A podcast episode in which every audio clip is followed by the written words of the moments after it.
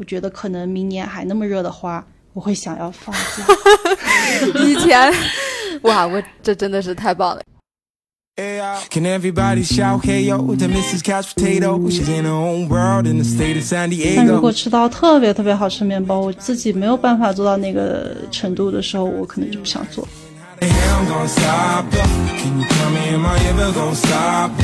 独立面包房想要和工厂想要和大型的连锁品牌拉开差距，那就一定是在地食材的运用，因为他们可以很方便，或者说可以及时更换，它可以玩的很自由，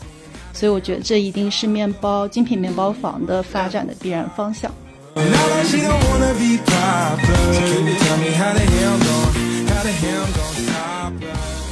Hello，大家好，欢迎收听吃包编辑部，我是兔子。我是水水，我是蘑菇，那我们今天邀请到的嘉宾，嘉宾要不自我来自我介绍一下吧？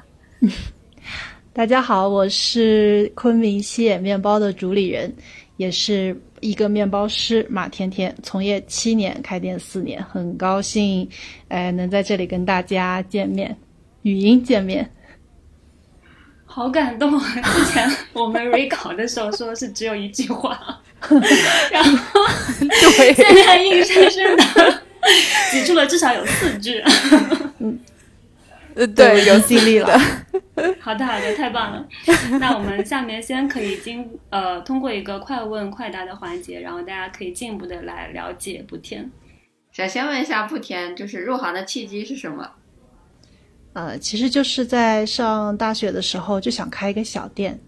然后也不知道开什么店，然后刚好假期，我爸妈就给我买了台烤箱，在家玩嘛，就开始玩上瘾了。然后就说想毕业就去做面包，啊，以后就想开一个面包店。为什么就突然想开店？可能因为我在厦门上学，然后那会儿厦门就有非常多的这种就文艺小店的这种气息和氛围，啊，就会影响到。呃，想问一下不甜，在做面包的时候会有什么小癖好吗？嗯，没有什么特别的小癖好，但是就是，呃，一定要从头到脚换一套正式的工作服，然后才会觉得自己就进入了那个工作状态。哦，这种算算小癖好吗？算。你有几套工作服啊？我有超多，我都会攒着，然后拿洗衣机洗一次，哇就特别懒。好的，呃，嗯，在不甜的从业经历中，有遇到过什么因为性别带来的困难或者困境吗？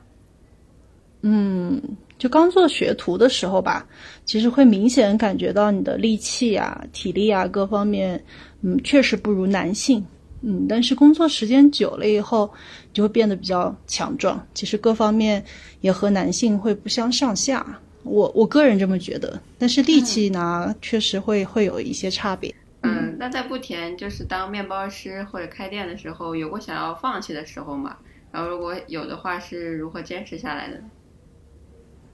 目前还真是没有想过放弃，就反而觉得好像还有好多好多东西，好多面包可以去探索。那是因为入行之后就相对还比较顺利吗？就是没有遇到太大的困难或者是坎坷？其实不顺利，尤其、哦尤其开开店就更不顺利，因为我是开店了半年以后就经历了疫情，嗯但是我的性格可能不是那种，呃，容易受挫的性格，反而是受挫了以后就特别想要，呃，做好呀，想要证明，比较要强的性格吧。所以可能对我来说，呃，放放弃基本没有，但是会想要把它做好。不甜觉得作为女性面包师，比较理想的职业状态是怎么样的呢？我觉得女性面包师其实有很大的一个就婚姻啊、生活方面的一个考虑。就我个人觉得，如果你不考虑婚姻生活的话，我建议女性面包师有一个能养活自己的工作室或者小店，你的时间会相对比较自由，就会比较好平衡你的工作和生活。但是如果对婚姻和生育没有兴趣的女性，或者她们不太愿意选择这条路的女性，就我希望她们更多的可以尽情的追求自己的职业理想。那不甜平常会通过什么方式来提升手艺或者汲取那个做面包的灵感呢？嗯，我是个人会特别喜欢去吃很多奇怪的东西，呃，尝试没有尝试过的食物，然后多旅游、多探店、多吃面包，就是你把你的胃域打开了，就会有很多新的灵感。啊，最后一个呃问题就是，可以请布田分享一个被面包治愈的时刻。就是我有过一段时间是特别难受的那种黑暗时刻，就基本两天都没有吃没有喝，但是第三天起来咬了一口面包的时候，我就觉得啊，好像生活还是可以继续。就那一刻那一瞬间是特别特别治愈我的，嗯，所以咬的是什么面包？就自己做的一个吐司。那我们就进入下一个板块。好，嗯，接下来是我们的展开聊聊的板块，但是在有具体的问题之前，可以先简单的介绍一下。我们最初其实关注到布田，因为关注到西野就是你们在地食材的一个使用嘛。嗯嗯，所以我们下面其实也会主要围绕一个在地食材跟原料的应用来进行展开。那么首先可能需要布田先跟我们大家介绍一下西野面包房的一个基本的情况。嗯，好的。呃，西野面包是开在云南昆明，是成立在一二零一九年六月十六号，所以刚好到今天四年的时间。期间我们搬过一次店，装修过一次，门店很小，三分之二的空间都是留给了厨房。然后我们的产品线百分之九十是面包，百分之剩下的百分之十就是一些小食，然后也没有蛋糕，也没有咖啡和饮品。就很纯粹的一个面包房吧。哎，小食会包括哪些类型的呀？啊，就比如说司康呀、饼干呀、呃哦麦片之类的。所以就是一开始就是这样的一个设定嘛，就是我要做一个纯粹的面包店，我不想做其他饮品啊，或者是搭载一些甜点、蛋糕啊这些。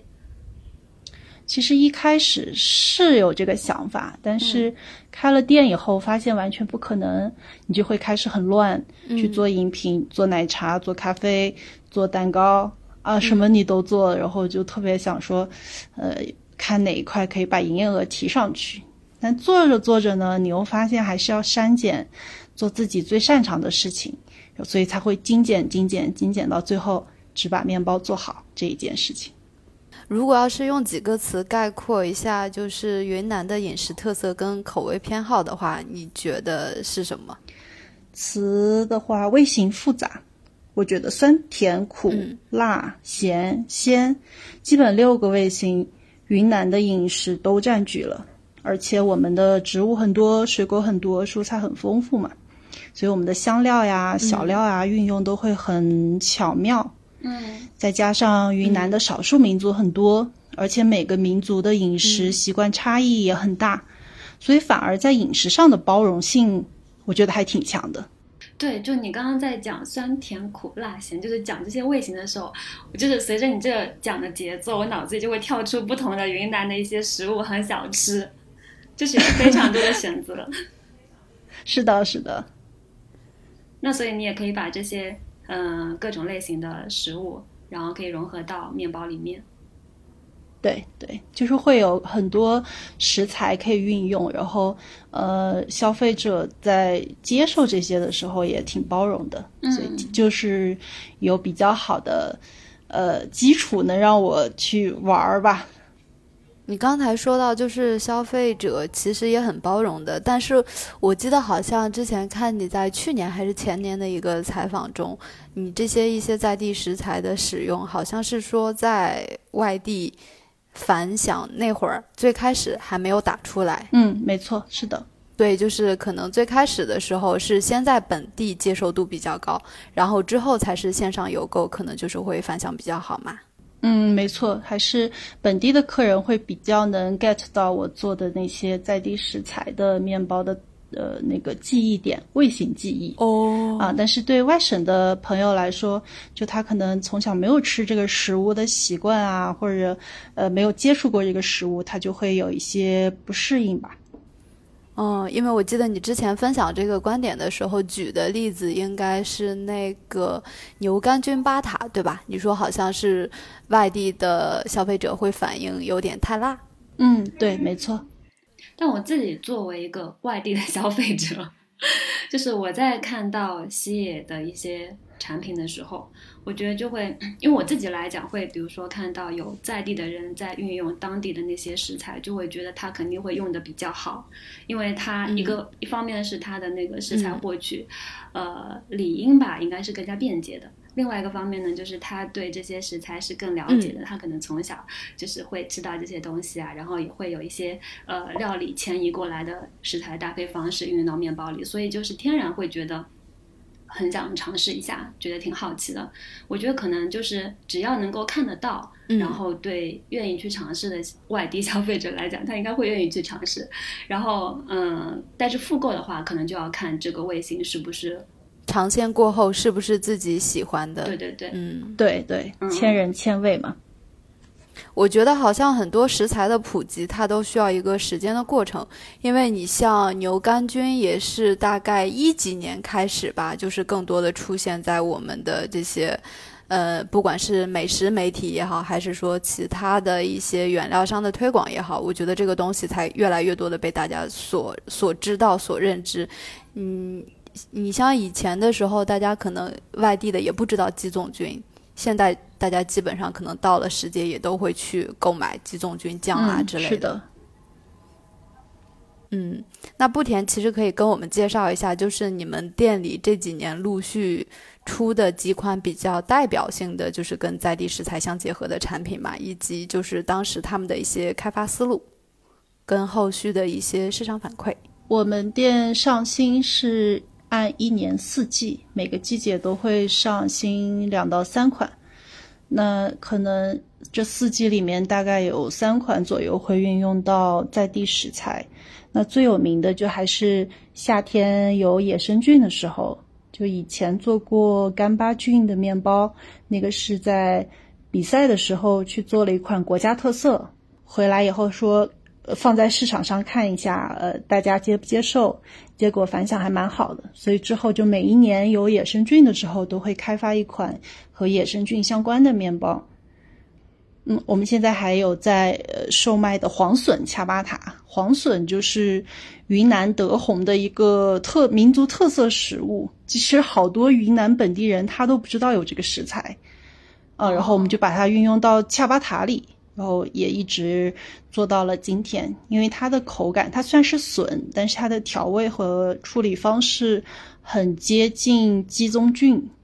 嗯。啊、所以就会做它，把它作为一个呃菌子的平替吧，让它一年四季都可以出现。嗯我们好像第一次购买西野的时候就有这个黄孙恰巴塔，而且就是大家的反馈都非常的棒。它是那种比较鲜明的咸鲜辣的那种气质，嗯就是能感觉到有一丝野性的气息在里面，但是呢，又不是说让你那么的不熟悉。嗯，是的。嗯，还有像呃胡麻粑粑，我不知道外省人了不了不了解这个食物，就是糊涂的糊啊、然后芝麻的嘛，然后是云南的一个本地的特色小吃，我们从小吃到大，然后也不知道，我们其实不知道那个馅儿是什么嗯馅儿，然后只是对这个味型特别有记忆，所以后面试着把这个馅儿做出来了以后，把它做成了碱水。啊，包在碱水里，然后反馈也蛮好的，因为它和芝麻也很接近，所以大家可能，呃，对云南本地人来说，他们一吃就立马就知道是什么东西，然后对外省的人来说，他们会觉得，哎，有点像芝麻，但是好像又不是，就还是会做一些，嗯，外省人也会有一部分味觉习惯的东西吧。就很接近，但是他们那边没有这样的食物。但是啊、云南你有这样的食材，让他们觉得这个味型好像有点熟悉，但是我又没有吃过。我吃苏子碱水的时候，就是你描述的这种感觉。对，然后包括吃那个花生脆香包的时候，也是觉得好像它它它是吃起来其实是还有你很熟悉的味型，但其实它又会有一点不一样的东西。就你吃完了之后，你会你你在咀嚼的时候，你会突然之间停下来，会去会去回想一下，哎，这个里面还有什么还有什么？嗯，是的。嗯，对的。嗯，那在不甜看来，你觉得就是在地食材的应用是独立面包房发展的一个必然方向吗？我觉得是，独立面包房想要和工厂想要和大型的连锁品牌拉开差距，那就一定是在地食材的运用，因为他们可以很方便，或者说可以及时更换。嗯。呃，这是可能是工厂和大型连锁它没有办法做到及时调整产品啊。但是你精品面包房，你可以，哎，我今天想到这个食材，我加到面包里试试，可不可以？然后明天我又想到另外一个食材，然后又可以试一下和面包搭不搭。它可以玩的很自由，所以我觉得这一定是面包精品面包房的发展的必然方向。我刚想问一下，就是不甜，平时你在选这种在地食材的话，有什么选的标准吗？就是怎么是怎么选出来的？最大的标准还是嗯它和面包搭不搭配。嗯很多人在选择在地食材的时候，嗯他只想到了它是否有噱头，但是他没有考虑到它和面包搭不搭，或者说它和哪一个类型的面包会比较搭。嗯这个是我首要考虑的。有具体的例子吗？就比如说你拿到这个黄笋原料，或者你想把这个黄笋运用进去的时候，你怎么样给它最后匹配到恰巴塔这样的运用上面？嗯，因为黄笋的呃味型调味也好，它的食感也好，它其实会比较偏咸香，有点儿油，又有一点儿脆，然后这种口感，我觉得。呃，一个是它有点偏干，那我就可以加入到高含水量的面团里。再一个，它是咸的，那首先就肯定排除了甜面包。嗯，再加上嗯，它的那个油香味就和恰巴塔很接近，我可以把橄榄油替换成呃黄笋的油，就会让它整个面团会更香。嗯呃，就就以这个面包为例子，当时是这么考虑的，就说把它放在恰巴塔这个品类里，发现哎，其实还蛮搭的。就比如说酥子碱酥子碱水吧，就酥子是胡麻巴巴的内馅儿，然后那个巴巴的口感呢，有点像馒头，但是又属于松软的馒头。然后碱水呢，我一直觉得碱水在我的印象里就是个馒头，面包界的馒头。对，然后我就觉得，哎，这个馅儿把它用在这种有点嚼劲，但是又不是硬啊、有点类似馒头口感的面包里，或许还不错。啊，是这么个想的。那在这些食材呃选择完之后，然后或者有一个对应的应用的初步构想之后，可能还要对这个食材进行一个预处理啊，然后呃以及它后续如果说要投入一段时间的生产的话，那它的那个获取的难易程度或者说稳定性也要纳入考量，对吧？嗯，对对，要考虑它的季节性，然后你的原材料的来源是否稳定，嗯，嗯这个也是需要考虑到的。刚好说到季节性，我们看到就是西野夏天的时候上新了一款辣椒奶酪嘛。我看你的介绍是说使用了法国奶酪和四川辣酱进行的搭配，然后还说吃出了云南腐乳的味道。你还而而且你还说你是你自己乱做的，那这款就是它目前的反馈怎么样呀？哦，大家都还蛮喜欢的，就真是我乱做的这一款，因为想着夏天来出款什么面包，然后就想夏天天气很热嘛，人家就想大家都想吃酸酸辣辣的，会比较开胃。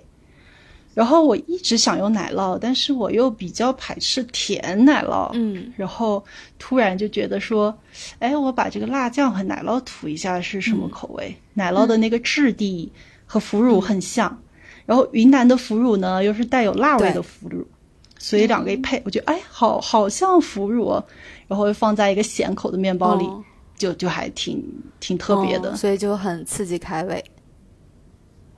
是的，是的。那刚好说到这个，一般的情况下，就是在烘焙界，很多门店都反映说夏天可能是烘焙的淡季嘛。这个情况在你们在你们门店也存在吗？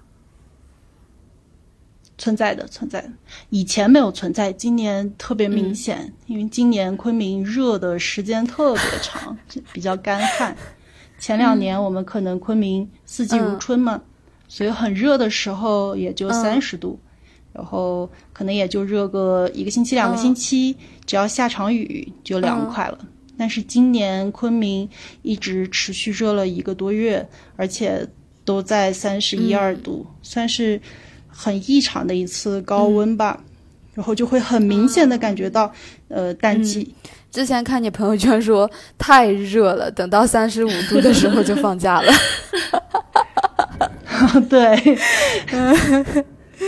嗯，那就是说，面临这种消费淡季的情况的时候，呃，那就以夏天为例好了。一般的情况下，会从哪些维度出发来做一些吸引消费者的举措呢？因为前段时间就刚好也跟我一个面包主厨的朋友聊天嘛，他说他分享的观点是，夏天确实因为太热了，大家可能就是胃口吊不起来，他们可能会尝试去做一些口味型的三明治。一个呢是出餐压力比较小，第二呢就是它也比较。有利于做一些营业额的提升，包括他们店里也会搭一些冷饮产品的上新嘛。然后口感上的话，就是说可能会更倾向于冰凉的、酸甜可口一点的。那在你们这儿的话，情况是怎么样的呢？嗯，就昆明而言，前两年因为它的气候其实都一直都比较好，所以不会有特别明显的淡季出现，所以。对面包行业来说，就对昆明的面包店来说，这个淡季的时间非常非常短，所以就不太说一定要做一个什么特别的调整。但是今年这个情况，我觉得可能明年还那么热的话，我会想要放假。以前。哇，我这真的是，这真的是太棒了！因为上次跟你沟通的时候，你说你们中秋会放一次大长假，天哪，现在也要开始放夏天的暑假，哎呦，羡慕死了！所以问主理人，你们应对夏季的淡季怎么办？哦，我们不应对，我们直接放假。对，嗯。因为之前也跟布田沟通的时候，你刚好就是年初的时候，也去了趟日本嘛。你说到就是吃到那个八天堂的奶油面包，对吧？啊，因为你之前我有一次问你，就是夏天你对面包的就是感觉，或者说你夏天可能会吃什么面包？你说你之前好像都会买 Cycle 的冰面包，嗯，但是吃过八天堂的之后，今年可能就不会买了，是吧？对对，以前还会自己做，现在今年也不做了。为什么突然不做了？就感觉很难超越。就有时候我我做面包，我会觉得，呃，如果我吃到一个面包，我有信心把它做得更好，我就会去做它，或者说我能有信心做接近它的状态。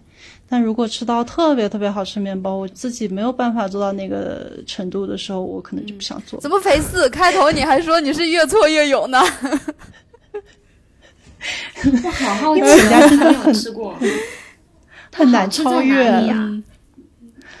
嗯，不管是面包体还是奶油，还是二者的融合，我觉得都很奇妙，就非常的丝滑。滑到你觉得哎，不像在吃一个面包。兔子问到这个，我就突然想起来，那个八天堂他们官网有放他们现打那个稀奶油跟卡士达制作卡士达那个场景，你看到那个。我我感觉我当时看到那个图片的感觉就特别像我之前写卡斯特拉那一篇的时候，他们就是呃很多老店都会现场搅打面糊嘛，搅打面糊就是那种丝滑的口感，真那那种丝滑的质感，应该不是口感，丝滑的质感，就你看到图你就已经能够完全的 get 到，哇，它到底是有多么棒了。嗯，确实，如果大家有机会能吃到八天堂的，能见到八天堂这个店，一定要去吃一下它的冰面包，我觉得还挺棒的。因为我们就是最近研究所里面也是在做那个马里托佐，对，它本质上也是面包加奶油嘛，但是就是面包体，其实我们已经打样了三次了，但其实都没有达到一个非常好的口感。虽然坦白讲呢，就是可能也没有吃过所谓正宗的马里托佐。就是也不要说是它应该要达到一个怎么样的口感是合适的，但就是自己做出来这，就是我们那个技术部的老师做出来之后，然后跟奶油搭在一起，就觉得好像哪里不太够。嗯，对，而且就是我们自己实际制作了之后，就我个人的感受啊，不一定不一定说确实是这样。我个人的感受就是发现，反而奶油的部分它更好解决，更重要的是你面包胚体的部分。对对，我也觉得，因为你在冷藏的时候，它面包就会加速老化嘛。对，你怎么能嗯把那个包体变得您冷藏的状态去吃，依然呃非常的柔软，然后老化的很慢，这个是非常难解决的。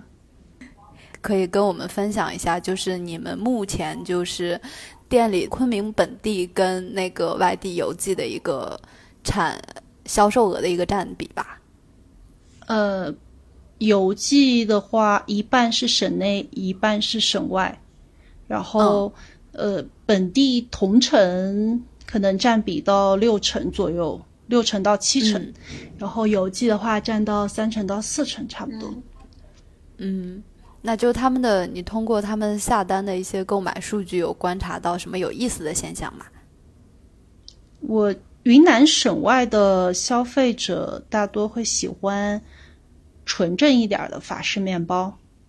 呃，嗯包括起酥类啊，包括法棍、印欧、恰巴塔之类的。嗯，但是对这个省外有比较限定的几个城市吗？就集集中的？可能还是在江浙沪地区，这个口味会特别明显。哦，嗯嗯，而且他们的要求也比较高，可能吃的面包呃特别多，而且吃的面包店的品质水平都挺在线的，很专业，所以他们的口味都还比较嗯专业吧，可以这么说，刁钻，嗯，严苛，刁钻也是一种赞美呢。对，是赞美的。嗯，但是对对省内和同城的消费者来说，还是会更偏向于有馅儿的啊，然后嗯，起酥类口味会偏丰富一点的呀之类的，软一点的面包。嗯嗯，那现在就是在地食材的产品这块，其实在呃云南本土跟省外的话，大家的接受度都已经还挺高了，是吗？可能云南省内会更多一点。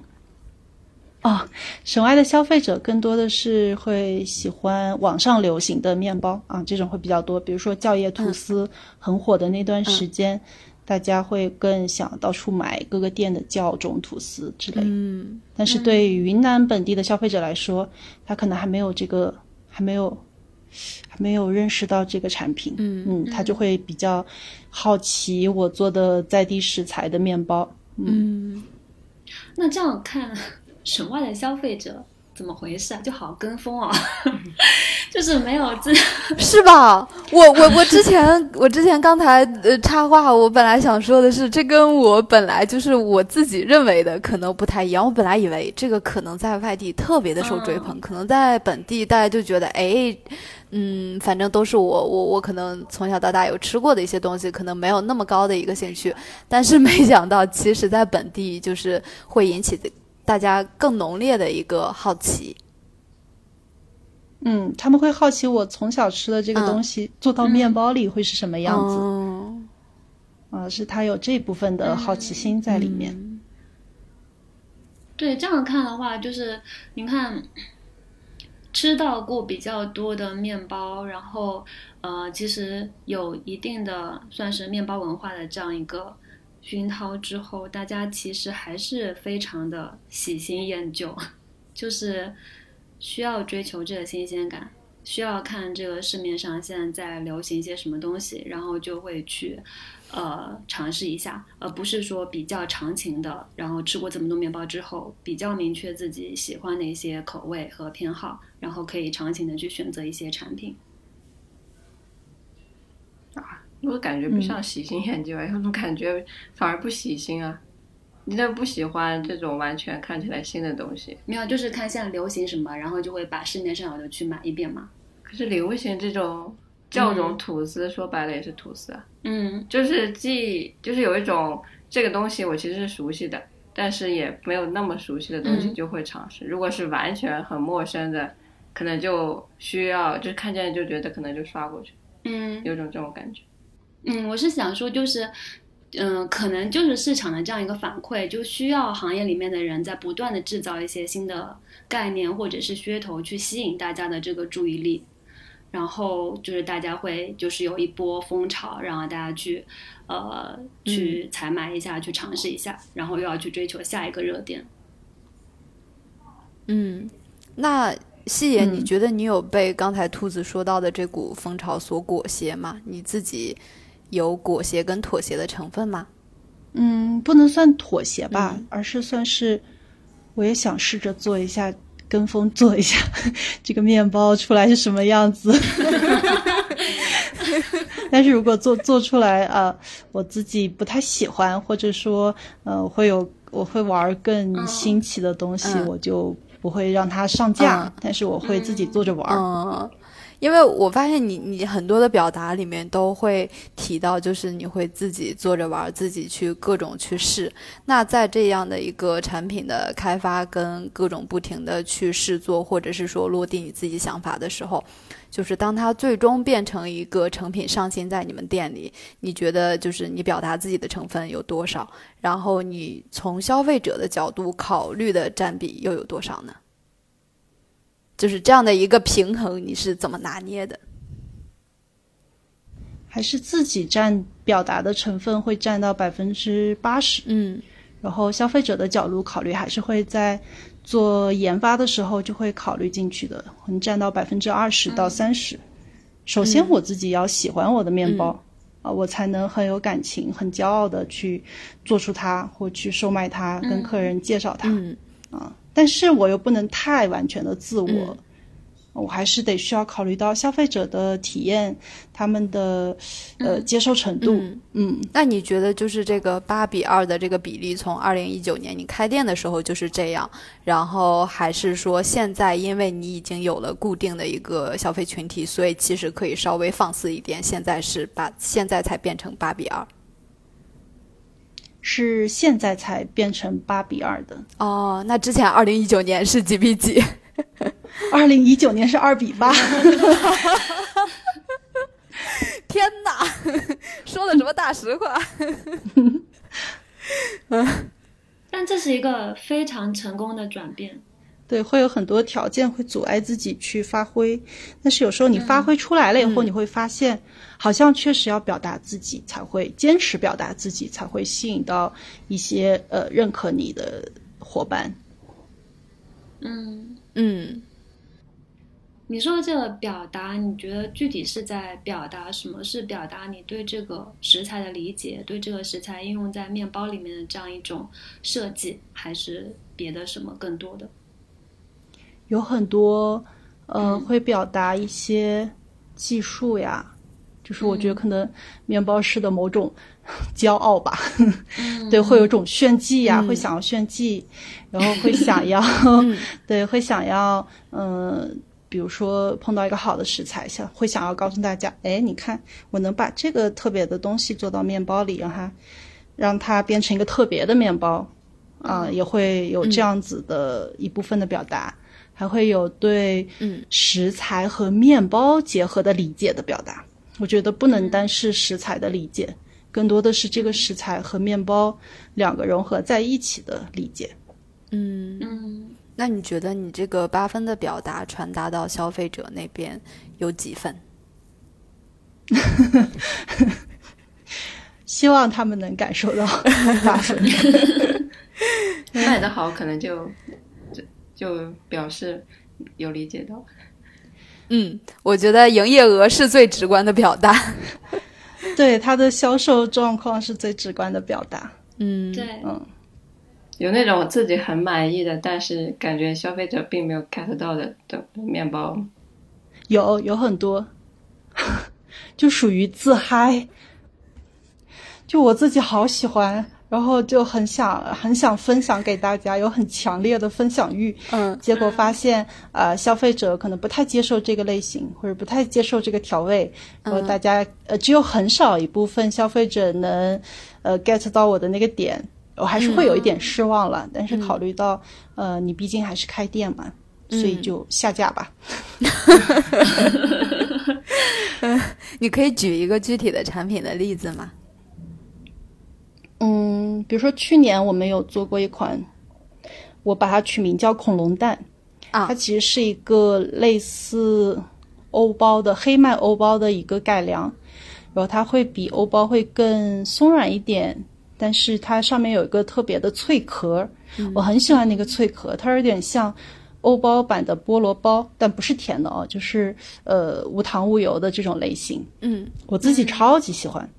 然后大部分消费者觉得这就是个光面包，没有味道，嗯啊、没有馅儿，嗯呃，什么也没有。嗯只有很小一部分的消费者，他会有，比如说做面包料理的习惯，嗯他会觉得这个面包拿来做三明治非常棒，所以他们会很喜欢。嗯所以还是看消费者。有大部分消费者，他其实在购买面包的时候，他更多是直接吃，嗯他不会再做二次加工和呃搭配，所以他会觉得比较寡淡无味。嗯。嗯。但你做面包的时候会往这方面引导，就是因为你说它其实更适合做三明治，卖面包的时候会想到，呃，就是要给它做一些搭配，然后使它就是给它设立一些场景吧，使它能够更好的销售出去，就被消费者更好的 get 到。我。目前暂时还没有做这方面的产品，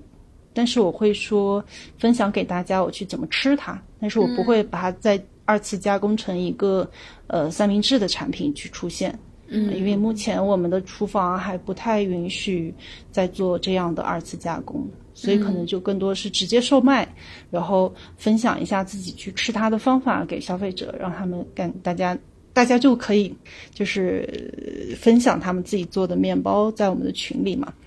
就会只有这样子去一点点影响吧。嗯那我觉得像西野现在这样子，就是也有很多的省外客户，可能嗯不是精品门店常见的一个消费者的一个比例。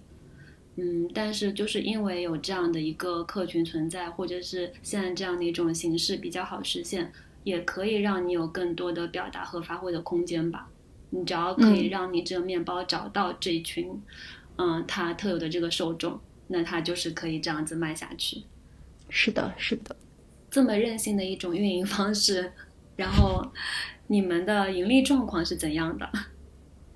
呃，我们第一年、第二年都是属于亏损的状态。嗯嗯然后第三年开始写有一些在平台上的露出，嗯呃，让大家更多的人了解到西野，然后开始会要想要尝试我们的面包，嗯然后营业才会稍微平衡。嗯嗯但是我反而觉得，其实疫情过后的生意还挺难做的，就大家都、都还每同行们都还挺挺不容易的。嗯嗯，你说难做是指就是大家购买面包欲望会下降吗？我觉得是整个国家的经济形势都是这个处于比较低迷的状态吧。对，嗯嗯，对，消费还是属于紧缩的状态。很多人以为疫情开放以后会是一个啊、利好，嗯但实际上可能对我们这种在这个行业里待了四年的人，可以明显的看出、感觉到，呃，今年开始你做事情你得花两百的力气，你可能以前投入百分之百的力气，你就可以活下来。那你现在要投入百分之两百的力气，就好用力、好用力，你才可以活下来。啊，就是我们之前就上一期跟那个嘉宾轩一聊的时候，就在刚好也有一个选址，就说到商场嘛。我们当时就在聊，去年嗯其实上海伤的挺深，很多商场其实它铺子的周转周期都有加长。然后上周我去理发的时候，去到商场里，我觉得有一件事情就是深深的刺激了我。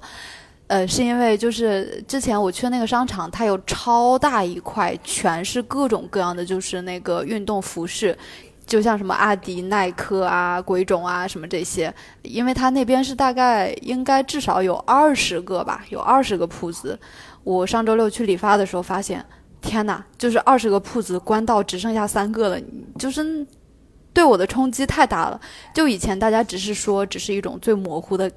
直观、最最模糊的感觉。但是当你就是现场看到那么直观的一个现象的时候，因为它不是说就是有新的品牌进来在装修，它就是那个铺子就关了。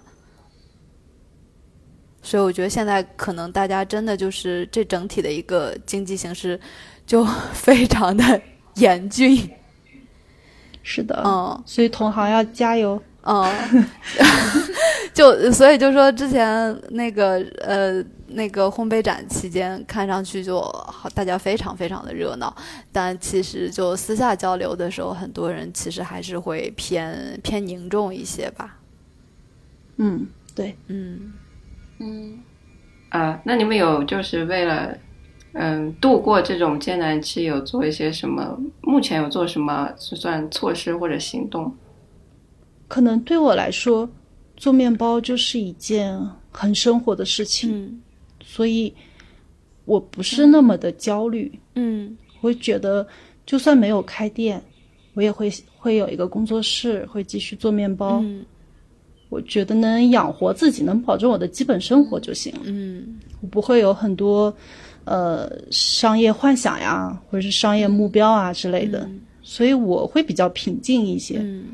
好的时候就好，不好的时候也在做面包、啊，就这样。呃，就是那不甜怎么看待就是媒体对于一家面包房经营的这个正向的作用力吧？因为你你其实之前分享的时候，就后面你们的面包房开始起色，就是因为比如说你你接受了一些采访，在很多的一些公众平台会有一个露出，这样的话会很多人就是感觉诶，我我会非常想试一下，看一下怎么样。所以你是怎么看待就是新媒体运营对于独立面包门店的一个作用？那肯定是一个很好的帮助作用，嗯让它被同行也好，被消费者也好，被呃面包爱好者也好，被他们能关注到，就是对独立小店的帮助是非常非常大的。但是在这背后，呃，它的产品怎么样，它的品控稳不稳定，那就是这个店他自己的努力了。就呃，新媒体只能起到一个推动的作用，但是能不能站稳，还是得靠店家自己。那你现在觉得西野在你心中是怎么样的一个画像？他在昆明本地是怎么样的一个画像呢？嗯，西野，我希望他能一直保持独特的个性吧。我也会让他一直保持独特的特性，不管是在产品还是我们的文章、呃营销，包括门店的呈现，我都希望他嗯不盲目从众。嗯，他会让大家觉得说起来就能有记忆点的面包店。嗯这是我对西野的希望吧。那有消费者就是很直接的表达，比如说对西野的喜欢，或者是说对某一款面包的特定面包的喜欢嘛，然后让你就是印象非常的深刻。嗯，还挺多的，还挺多的。嗯，就好难特别举例，但是确实有很多消费者就对某一款面包有执念。嗯，嗯我会我会一直想不停的突破，啊，就会让他们觉得，嗯哦，好像又出了一款、呃更让我记忆深刻的面包，然后就会把之前的忘掉。我想要不停的更新他们的 那个刷新他们喜好对，西野的这样一个认知。对对对，嗯，是的，是的。你觉得西野有什么镇店产品吗？就是王牌产品这样？菌子，嗯，我想一想啊，好像也没有特别正店，都差不多。嗯呃，其实销售额都差不多。就是有一种，就是这个面包和这个店，就是一说起这个面包，对对，就会想到说，哦，我们这家店是出这个面包很有名啊，这样子，会有这样的产品吗？哦，那肯定嗯是野生菌面包啊啦。啊，嗯对，菌子还挺特别的。就不管是省内的朋友也好，还是省外的朋友，他们都觉得，哇，竟然能把野生菌做到面包里，而且我们是用新鲜的菌子去制作，嗯嗯，所以所以这这一点我觉得是西野挺骄傲的一个产品。嗯，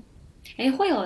也是云南本地的其他面包店也在应用菌子来做面包吗？嗯，嗯，现在会有了。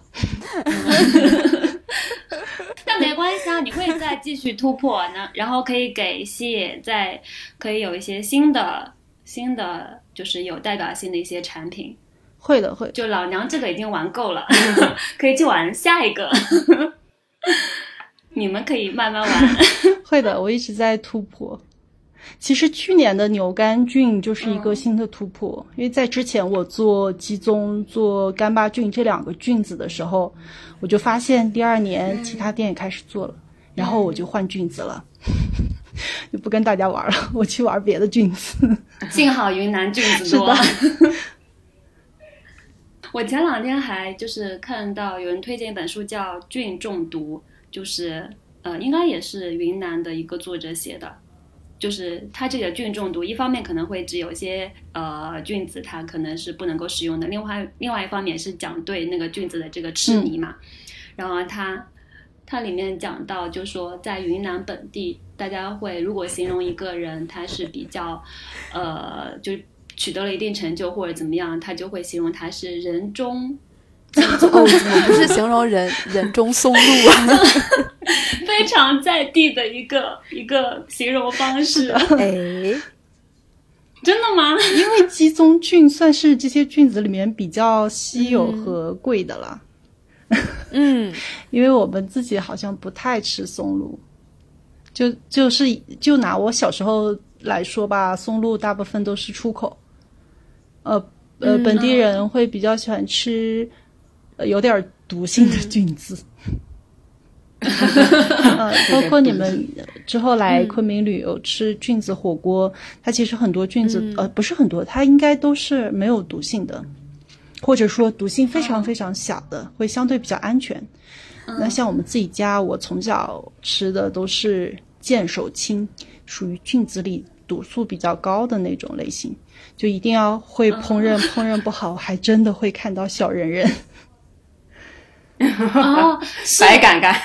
对，就那个书里面，他好像说举到的这例例子，我忘了是不是这个，好像就是这个。然后就说，甚至这本书就就里面就讲说，它体现了云南人的这样一种生死观，就是我 就算是冒着可能会要中毒的这样一个风险，但是我也是要去尝试这个有点毒性的菌子的。对，因为它真的很好吃。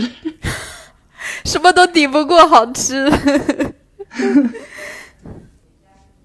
哎，那那不甜，你怎么看待这种就是，呃，刚刚说的就是这种嗯模仿吧？因为其实我有时候在小红书上边有看到，我印象里我有看到过两家，有一家就是会直接拍出来，就是直接说就是有面包房直接抄袭我们的，有的人就直接说啊、就抄袭也没关系，就证明我做的很好啊，但我还会做更多新的。其实我觉得这是算是两种不太相同的想法吧。你就是自己怎么看这种？呃，我出来一个产品，它如果红了之后，那可能其他店就会呃纷把它纷效仿。就是对照搬过来这样子。我会很喜欢嗯阿兹的一个观点，就是五号小仓那个主理人阿兹。嗯我记得他以前有说过，其实面包的历史也没有特别长，所以不能说你就一定是传统，就一定是标准，它会有一些基础在里面。但是在这基础之上，你可以非常自由的去发挥、去打破，呃，去更新。所以，呃，虽然作为研发者来说，我看到这种情况会有一点点生气了，但是你会觉得无所谓，因为我会有更好的，我可能某一天会做的比这个更棒，我会有更好呃更新的一个突破，呃，是这样的心态，我会觉得挺好。那如果心态不太对的话，就会让自己嗯钻到牛角尖，会影响自己的心情。嗯，就是我的一个心态的一个、一个理解吧。嗯，我觉得开发出来的产品可能可以被效仿，但是这个开发能力是没有办法被就是嗯照搬走的。，错而且你在选择食材是会有不一样的。虽然我们都用同一个食材，嗯但是我们选择选择的嗯，评判标准不一样。可能我选之所以选择这个食材，是考虑到别的因素，而不是因为，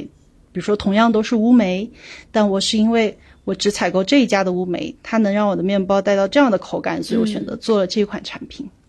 如果别人也用了乌梅，他可能只是用了这一个食材，但是他没有更多的去思考，呃，它背后的融合的一个程度，他没有更深的去对它有一个理解，呃，这个是这个是别人模仿不了的。嗯，刚好说到这儿，就是在做一些创新创新食品的时候，或者是说新的产品开发的时候，一个是不甜，就是你自己对于这个产品的一些思考，呃，不管是面团的思考、原料的一个处理方式，或者是说就是嗯，两者两两两者结合出来，你你自己。更加追求的一个效果，这个可能是别人没有办法复刻来的。另外一个就是，其实你选取的这个原料也是你的一部分壁垒之一，对吧？对，没错。嗯，那其实，在昆明的话，嗯，就像开头的时候，其实兔子也有讲，有很多的一些在地原料的，就是选用的一个优势吧。那嗯，除了这些优势之外，你觉得就是开面包房的话，你会面临哪一些原料供应的困境呢？嗯，因为云南在西南边陲，所以很多比较新鲜的啊，或者比较呃高端的原材料进入到昆明的时间是非常长的。就很多供货商，昆明也没有这个市场去消费它，所以很多原料商、供货商，他也没有办法去进这批原料过来这边售卖和推销啊，所以就是进入了一个恶性循环。可能我很想要比较高端的食材，或者比较高端的原料，好的原料。但是供货商，因为他不可能只为了我这一家去呃进货或者代理，那昆明没有这个市场去消费它的话，他就不会去呃进货，那我们就很难用到。嗯，这是我目前觉得我们昆明在这样原料供应这一块的困境。除非你是大的连锁企业，它有很大的容量。嗯，原料商愿意供给他，愿意为他去上海呀、广州呀调货，但是对我们这种小店来说，你还没有那么大的体量去支撑它，那供货商也就不会去为了你也供应这一批原材料。嗯，你觉得就是这个原料方面的困境对你的限制，嗯，影响了你多少的一个表达，或者是说对你的产品开发有什么直接的影响呢？我做门店，呃，我首先会优先考虑选择一个原材料的时候，我优先考虑它货源稳不稳定。嗯，我能有没有一个正规的渠道？能首先能保证我进货的这个渠道是正规的。其次，我进货的这个渠道它是否稳定，能否持续的供应我这个原料？我个人最怕的是频繁的去更换你的原材料。嗯，是因为你社恐吗？也不是，只是 需要频繁的换人沟通。你频繁的，你今天这个片油你用完了，你下下一波你又换另外一个牌子，然后又没货了，你又得换别的牌子，这样对你的品控其实是很不稳定的。嗯，是的。所以我会考虑这两个因素的时候，我就会考虑现在昆明呃市场上的供货商，呃，他能有到什么样最高端的原料，那我就用它。那如果我还能再持续找到新的渠道，能用到我更想要用的原料的时候，我才会替替换。嗯嗯，但目前为止，呃，就这个形式可能影响了我百分之十到二十吧。嗯嗯，还会影响到，比如说想尝试一些呃新的面粉呀，想尝试一些新的黄油呀。然后，呃，还没有办法有这批货，那你就可能要得 把你要尝试的这个等一等，嗯，搁置一下。嗯。嗯，就要把这个好奇心 放是的。就是你在国内有什么喜欢的面包店吗？呃，有好多呢，得分区域说吧。嗯。嗯，杭州我很很喜欢陆松。嗯。嗯，然后很喜欢那个米糕。我可能会喜欢，呃，面包师的成分多一点，就比起装修和营销啊之类的，我会更注重在产品和面包师身上。嗯，然后，呃，又很好奇杭州的那家马路夫啊，我没有去过，所以我只能等我去了以后我再下定论。嗯。我是特别好奇它。嗯。嗯，是。哦，我那家我也有关注，就是马路夫瓦那家，我觉得他们那家店就就真的很有他那个主理人的自我表达吧。对他特别，他描述的面包也很可特别有，个性，非常的独特。嗯，对，还有他做的面包也很可爱。然后上海，其他还有上海还真是喜欢 MBD，嗯嗯，但是我也有一段时间没去上海了。上海更新还挺快的。嗯，对，可能现在来 MBD 已经买不到了，太难买了。买不到加巴的。然后成都，成都也好多。成都我会更喜欢古物吧，因为我很欣赏田孝清老师。啊，嗯田孝青老师，我还没有吃过他们家，下次要去。但田孝清老师产品比较接地气，但他个人的技术非常厉害。哦嗯嗯嗯，嗯，我想想还有哪家？成都还、以前还喜欢福航市，但我也好久没去了，所以不知道它现在怎么样了。是你会是喜欢那种，就是它这个面包是有这个主理人的表达这种感觉的面包哦，我。会很喜欢，呃，有面包师的表达，然后有自己的个性，然后产品嗯不是趋于大众，呃，会有一部分趋于大众，但是还是有一部分的自我表达。然后我会很喜欢技术控，嗯技术流派的我会很喜欢。嗯，你因为喜欢技术控，所以去参加那个面包大赛。是，的，我觉得面包大赛对我来说就是一场考试，因为它特别特别考验你的各方面的能力，所以它不是嗯简单的就是一个比赛，因为它是全品类，所以就考虑到你做面包品类的综合能力，然后它又有部分的哎，不田之前参加的是哪个赛事啊？就是世界面包大赛的那个选对中国区选拔赛，嗯哦，嗯我参加的是第九届，然后是西南赛区的亚军，然后进了全国的九强。嗯嗯。嗯之前看到你还说，就是可能会想一直不停的打比赛，有一天成为中国第一个女面包师，站在世界面包大赛的舞台上。这个想法你现在有改变吗？没有，我一直都有这个想法，没有改变。因为我们今天正好是那个就是世界面包大赛中国区对，第十届，获奖选手揭晓的日子。哦，嗯然后我们今天也是在办公室稍微讨论一下嗯关于比赛，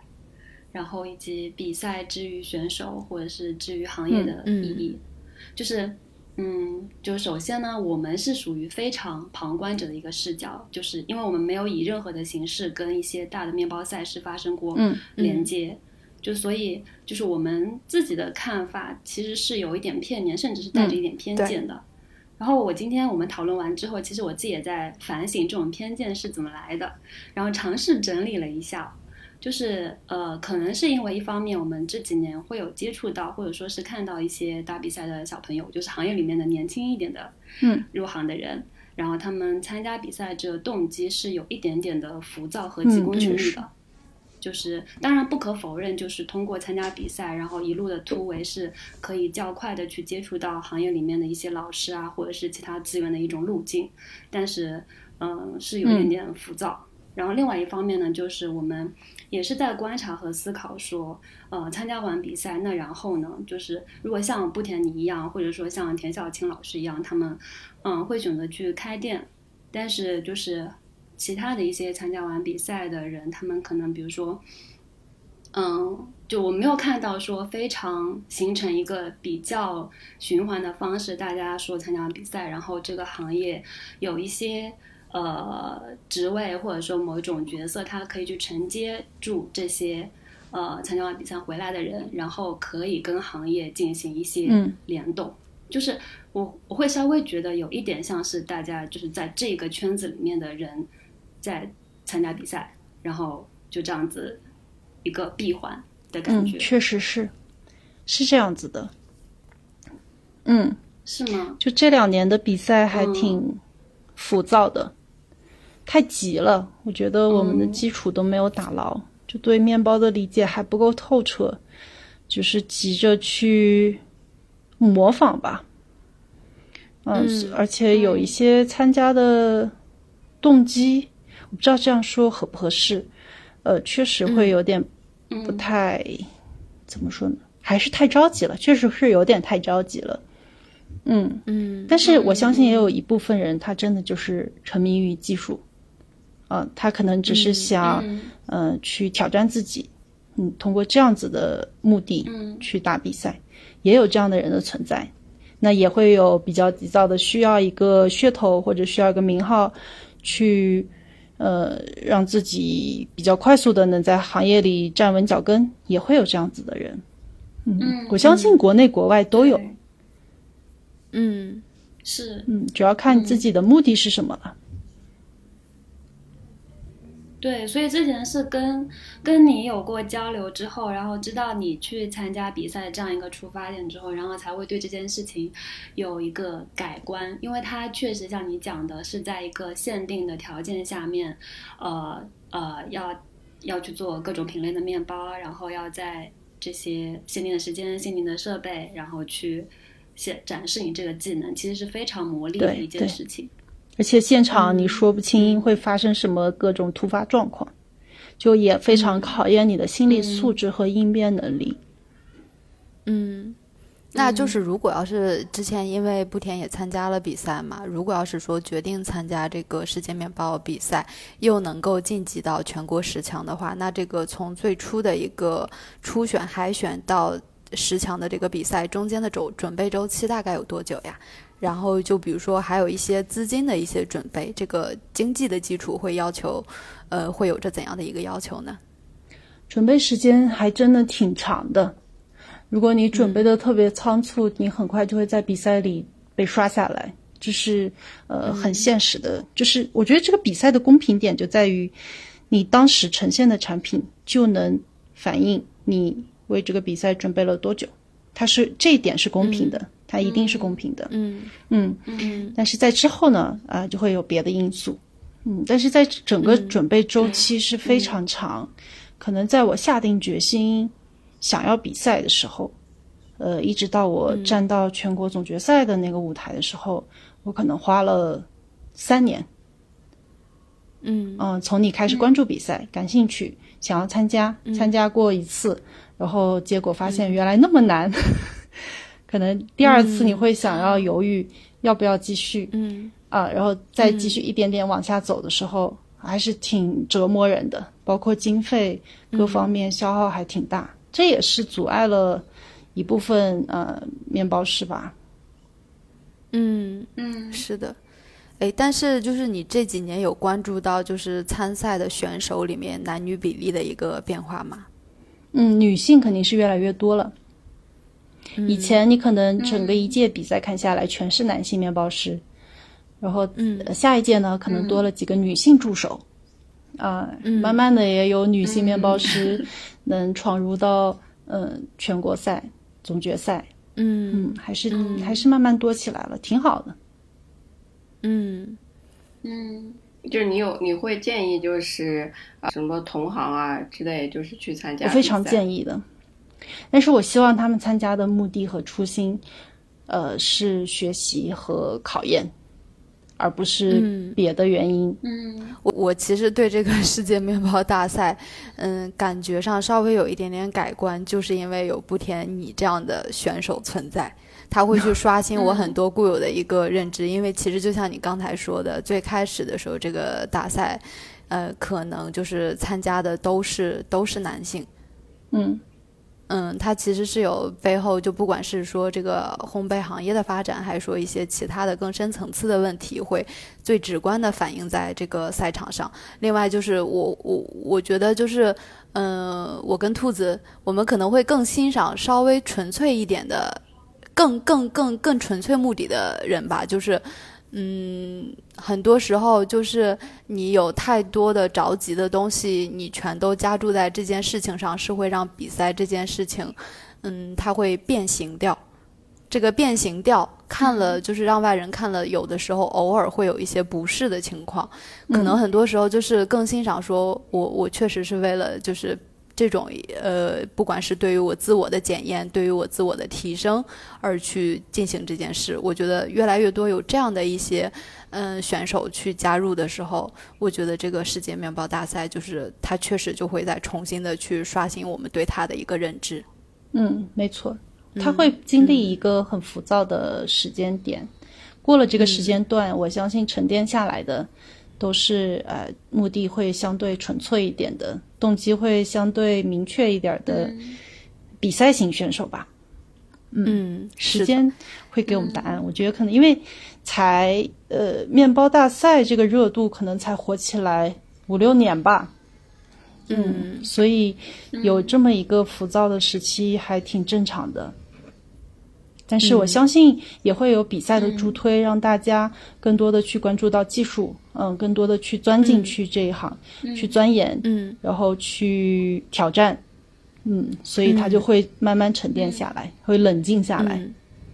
嗯，因为其实今天我们就是他最开始呃排名还没有出来之前，我们内部就已经先开始了一一波，就大家从一号选手到十号选手所有的作品都刷了一遍。我跟兔子我们俩选的那几个基本上是一致的。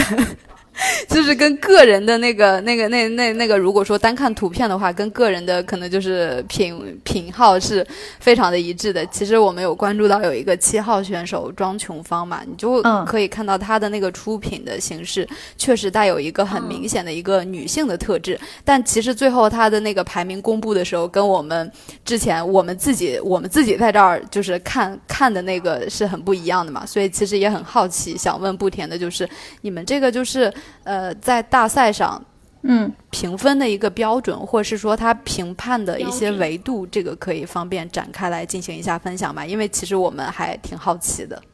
嗯，好。它嗯首先，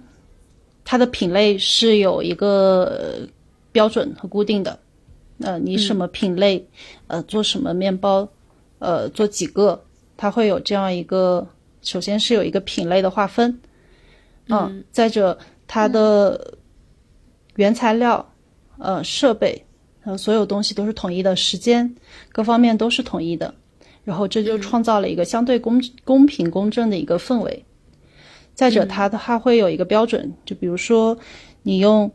呃五公斤面粉做出这个品类的面包多少个，那个品类面包多少个，就它连数量也是规定的，你用粉的量也是规定的。然后再者，它会有那个非常客观的评判标准，你烤出来的面包克重多少，呃，然后长度多少，会有这方面的一个客观标准。再最后才是一个主观的评判，主观评判就是风味，啊、就是各评委老师的一个风味了。但它整体来说是相对比较公正的了，它的标准是固定的，呃，客观标准，呃，现场条件、制作条件都是固定的。嗯嗯你觉得面包需要有一个特定的标准？比赛需要，比赛之外，它需要有个基础，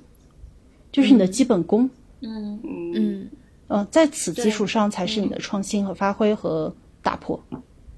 嗯嗯嗯。但这个比赛，嗯，我的理解是不是更多的考验是手艺这个技能？就是他，比如说对，嗯，食材搭配可能也会有一部分，但比如说对它背后原理啊的一些掌握，是不是其实没有考察的这么深刻它？反而是对你的基本功，然后技术的考察还挺深刻的，因为他在规定的、嗯呃面团的重量那一块，其实就已经把你圈定好了。比如说你做一个法棍，它规定你纯品的克重在二百五十克，正负不超过十克，呃，正负不超过五克，它有这样一个标准时候，呃，长度是多少，那就会，呃，你就要会考虑到你在做这个法棍的时候，你的烧碱率有没有达到？那烧碱率背后就是意味着你的技术了，嗯，反而是这一块，就看似，呃，觉得好像只是一个法棍，但实际上它背后这些长度、克重、数量的规定，它就是把你的技术给卡死了。嗯对，是，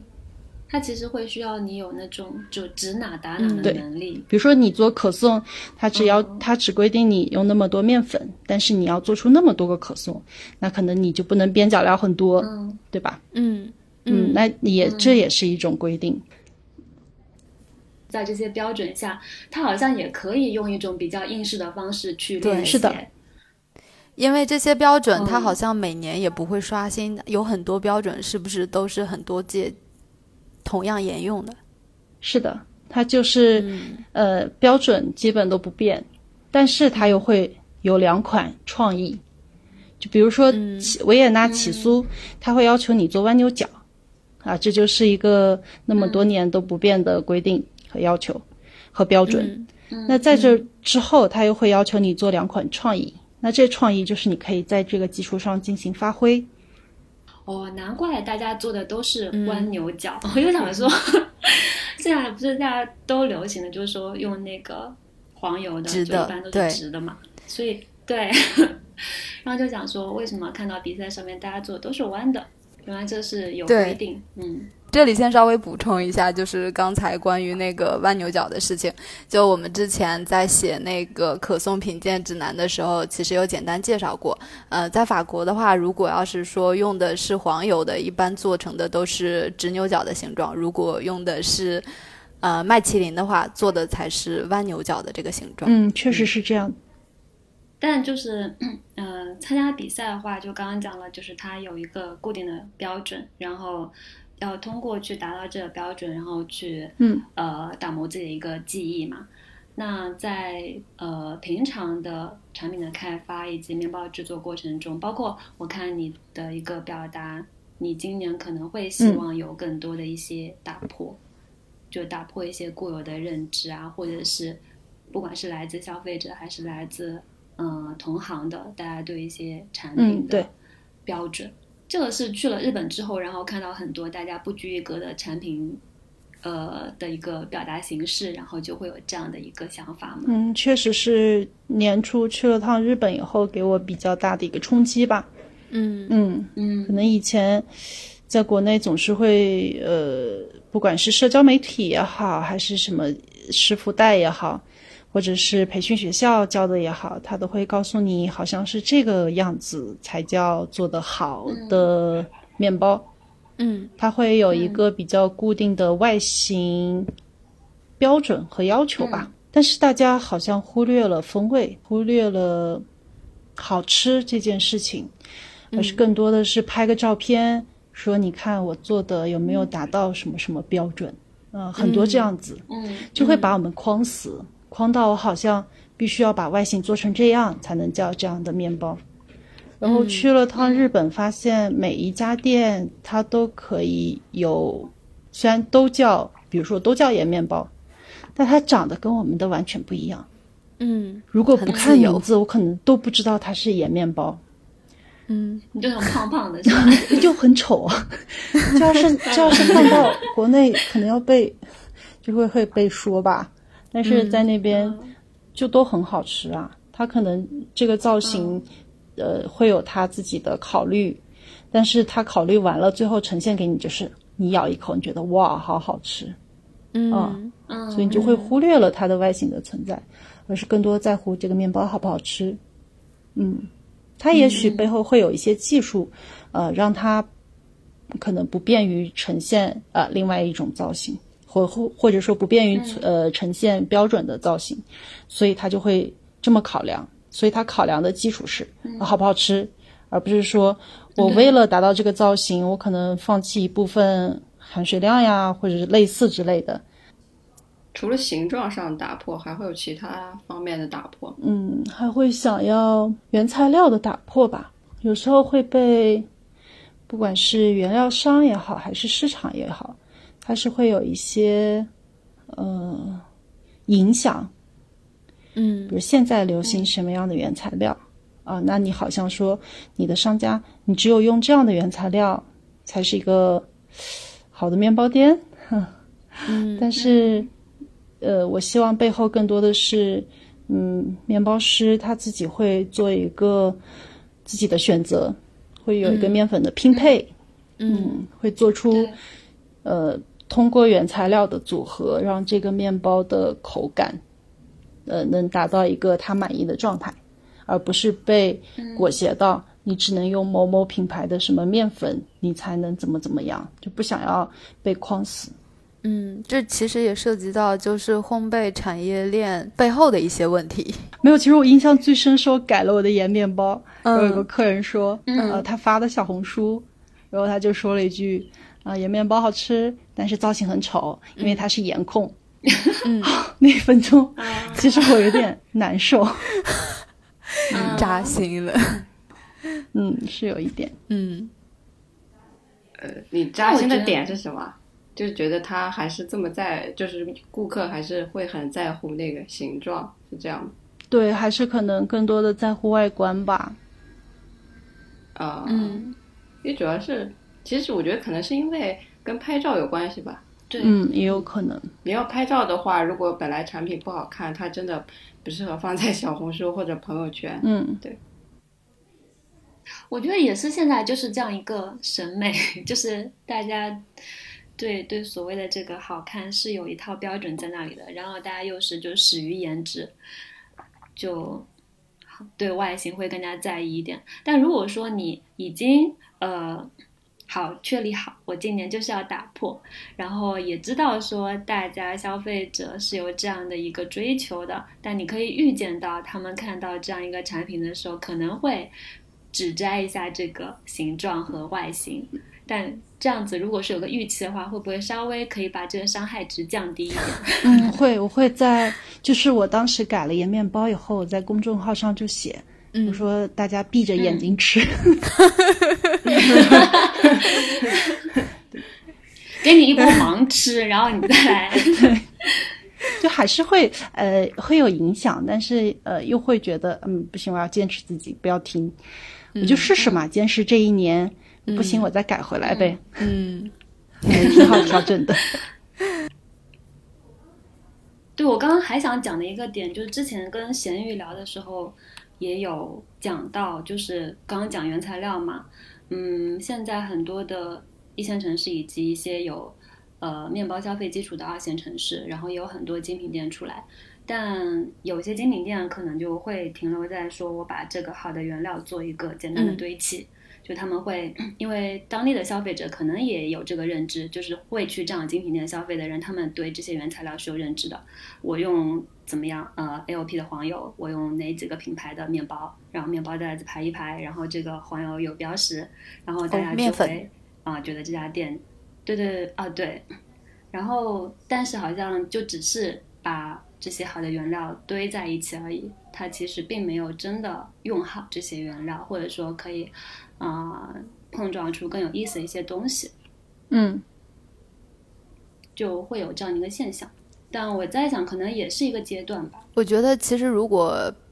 把我们剥离出烘焙行业从业人员的身份，站在一个普通消费者的立场去看这件事情，这就是一个非常正常的现象。你像中餐里面，嗯其实很多时候也是这个样子，就不管是说胡来乱搞，或者是说我不在乎理念，我不在乎表达，或者是说我简单的堆堆砌。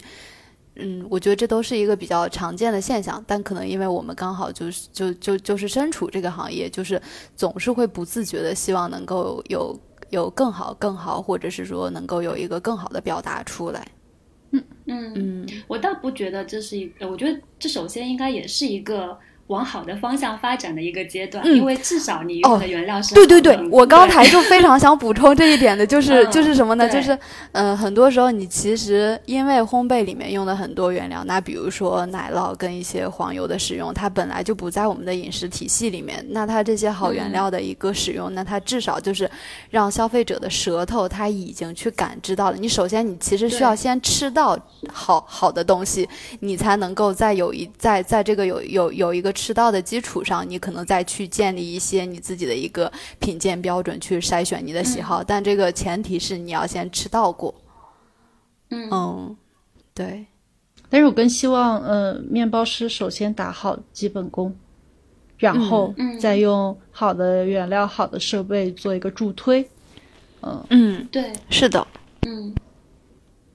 呃，有时候想到说，我们只有用好的原料的话，其实就是你你你就是用了好的原料的话，这个东西肯定做出来不会太差嘛。嗯，对，但是可能作为面包师本身的话，你对于好面包，就是我内心目中优秀面包的它的标准就是是什么？就就我自己心中的好的面包师的标准，就首先基本功是扎实的，其次你的品控是稳的，而且是可以基本做到持续稳定的。然后再者是你对原材料有分辨能力，嗯。嗯，包括设备也好，就是我希望原材料和设备都是最后作为一个助推，但是最基本的你的技术和你的品控，这是我非常看重的点，尤其是品控吧，尤其是我开店以后，我觉得品控是最难的。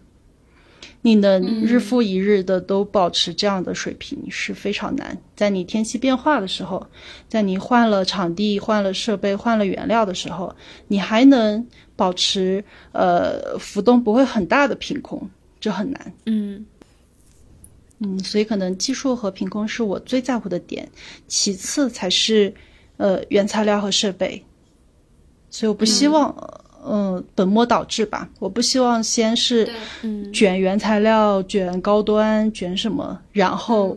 不去讲究技术和品控。嗯，可能有个侧重点。之前布田有说过，表达的一个观点就是不教育用户，让面包重回日常。嗯你可以再重新阐释一下这句话吗？嗯，让我想一想，我要组织一下语言。嗯嗯，首先不做评测，嗯只做分享，因为每个人的味觉不一样，千人千味。我觉得这个东西辣，你觉得这个东西不辣；我觉得这个面包好吃，你觉得不好吃。所以我只希望是分享，我分享我喜欢的面包和我喜欢的面包店。你感兴趣，你可以去体验；你要是不感兴趣，你可以忽略。啊，嗯这个是，呃，作为主理人的一个角度。那作为面包师的角度呢，我希望大家看一个面包的时候，不只是看外形，而是去看它背后的考虑、它的搭配，呃，它的基本功、它的技术、它的原材料的运用，就各方面，而不是盯着一个外形去就给它下定义，就给它打分。嗯。嗯。嗯，在作为一个消费者吧，就我一直都不希望去，嗯，教育什么，就是面包嘛，就是一个日常，就吃就好了。对，不要太把它想的特别的，嗯、高端呀，或者把它吹嘘的很夸张，呃，吹得多厉害。它就是一个日常的面包，能让你每天吃到，你吃的时候你很开心，你那一刻很舒服。就完了，就跟你吃大米饭一样。如果你那一天吃到一口很香的米饭，你觉得哇，好幸福，就很好了。嗯，对，就是不去定义，但我们可以尽情的去体验、去感受、去描述、去表达。对对，但是不能去给别人下定义、贴标签，不能给这个面包，嗯，你在一个不没有标准的情况下，你就不能去给一个面包打分。嗯，嗯是的。好，那我们进入下一个环节，心动的包，就是不甜可以分享一个你最近吃到或者是看到的印象的比较深刻的面包，可以是你现实中做的、自己吃到的，也可以是比如说你看到的一些杂志啊，或者是说影视作品呀、就是看到了你觉得很想去尝试的款，都可以进行分享。嗯，那我特别想分享一个，嗯，年初去日本，在东京的那个什么桥，京都桥哦，日本桥，日本桥有一家面包店，他做的一个肉桂卷让我印象特别深刻，因为我是一个不喜欢吃肉桂的人，但是我又很需要做面肉桂面包，我就会尝试很多很多家面包店的肉桂卷，但我都嗯能吃，但是我不喜欢，还是不会喜欢肉桂这个东西。但是我在那家店、面包店吃到那个肉桂卷，就让我觉得哇，原来可以那么好吃。嗯，它的那个肉桂的香气，然后它整个面包不同层次的实感，还有它尾调带一点点嗯柑橘、陈皮类的那个风味，就让我觉得原来肉桂卷很好吃。不是我不喜欢肉桂，是我没有吃到特别好吃的肉桂卷吧？啊，这会让我很心动，所以我一直到今天印象都很深刻，就很想说复刻一下。嗯，嗯，复刻的怎么样啦？还没开始呢，因为我一直在找肉 桂粉。秋冬才开始吗？一直在找肉桂粉，就在网上能买到的肉桂粉，我都没有买到，嗯，不太刺激的那种，因为它那个肉桂粉特别的神奇，它没有那股辣味，也没有那股药味，可能我我对肉桂比较敏感，所以会对这两个味道特别敏感。它的那个肉桂就很哦香甜，就是非常清香的香料味，不是那种刺激的香料味。然后回来我就一直在找肉桂粉，就还没有找着。嗯嗯，我好像还挺喜欢肉桂的那个辣味跟药味。是吧？可能喜欢肉桂的人会喜欢这股味道，那像我们这种不喜欢肉桂的人，我就不太喜欢那股药味和辣味。是的，嗯，还有吗？心动的包，还有就是西野最近新出的那个辣椒奶酪吧，嗯，就是乱做做出来，还觉得还挺特别的，有点惊喜。嗯嗯，如果放到第二天吃呢？嗯，口感肯定不怎么好，但是你复烤一下应该都还好，还不错。嗯，好的。嗯嗯，那水水，嗯，我最近吃到，呃，我觉得不算是印象深刻吧，但我觉得比较喜欢的面包就是之前买到的一个伯爵茶贝果，因为我觉得，呃，我自己比较喜欢它，就因为它的，呃，对，它是一个伯爵茶碱水贝果，它的那个茶味比较浓，呃，浓郁吧，然后我觉得茶和碱水还挺符的，对，然后我觉得它，我现在现在说的时候，我现在想说，如果它做成直接做成伯爵茶碱水，应该也不错。对，因为贝果其实这算是一个展现形式吧，但就总体吃下来，让我呃会想再复购，就还挺喜欢。嗯，好。我最近心动的包是之前网购的一款北京的 Me Lab 的，呃，碱水布里欧修，呃，就是那个之前我们跟小西录的时候，哎，不是，有一次我们在群里跟小西讨论的时候，有说到视频的事情，呃，是应该我二零年的时候关注的，就是大象老师，他会做一些面包的原理的一些讲解。后面发现他就是其实也有做面包进行售卖，我就其实他们家我吃了好几款，最喜欢的应该是那个碱水布里欧修，他们的那个碱水布里欧修就是整体拿到拿到手之后是那种非常非常深邃的深红色。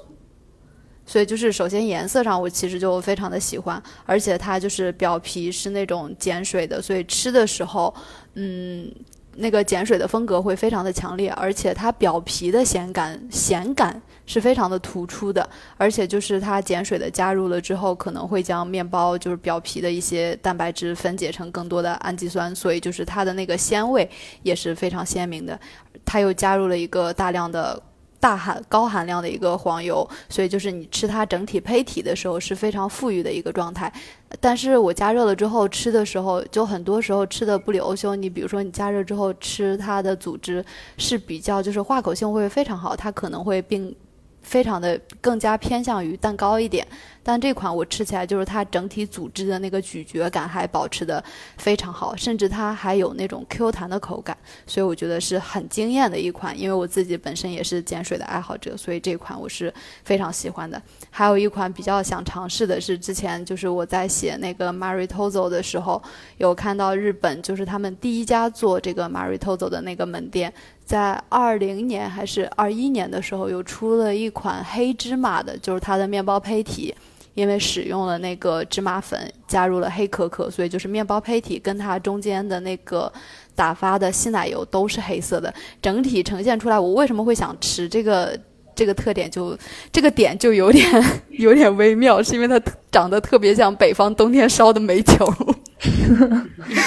就是让我回让我想到了我小时候，所以我就想，嗯，这一款可以试试看。嗯，对，然后兔子，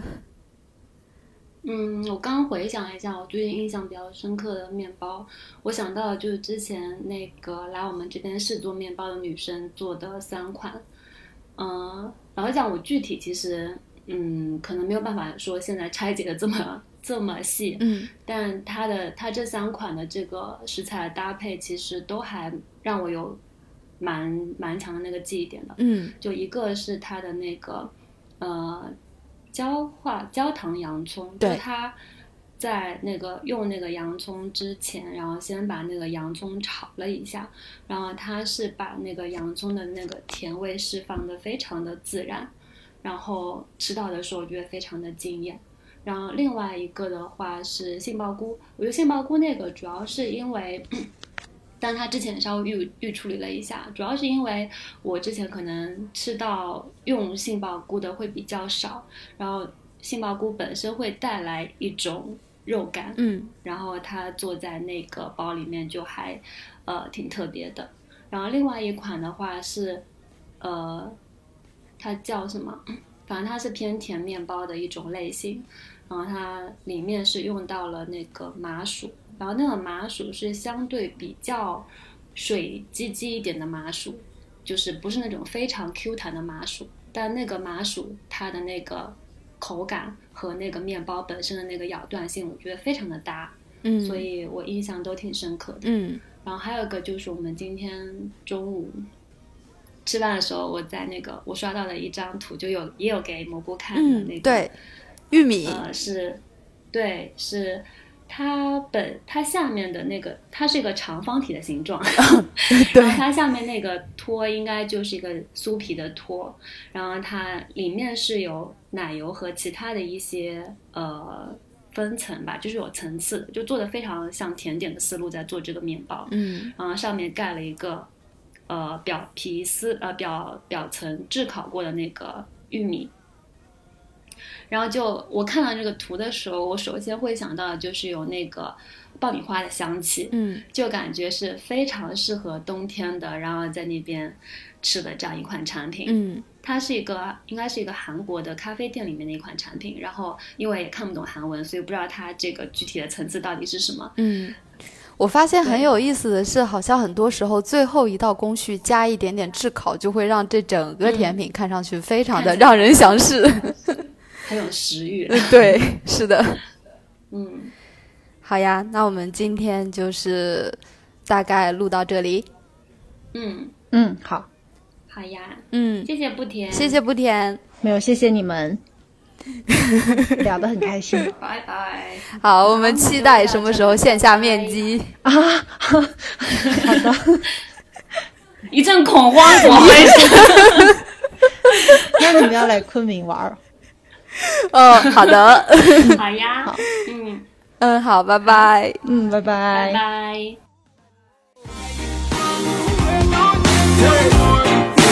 感谢大家收听，《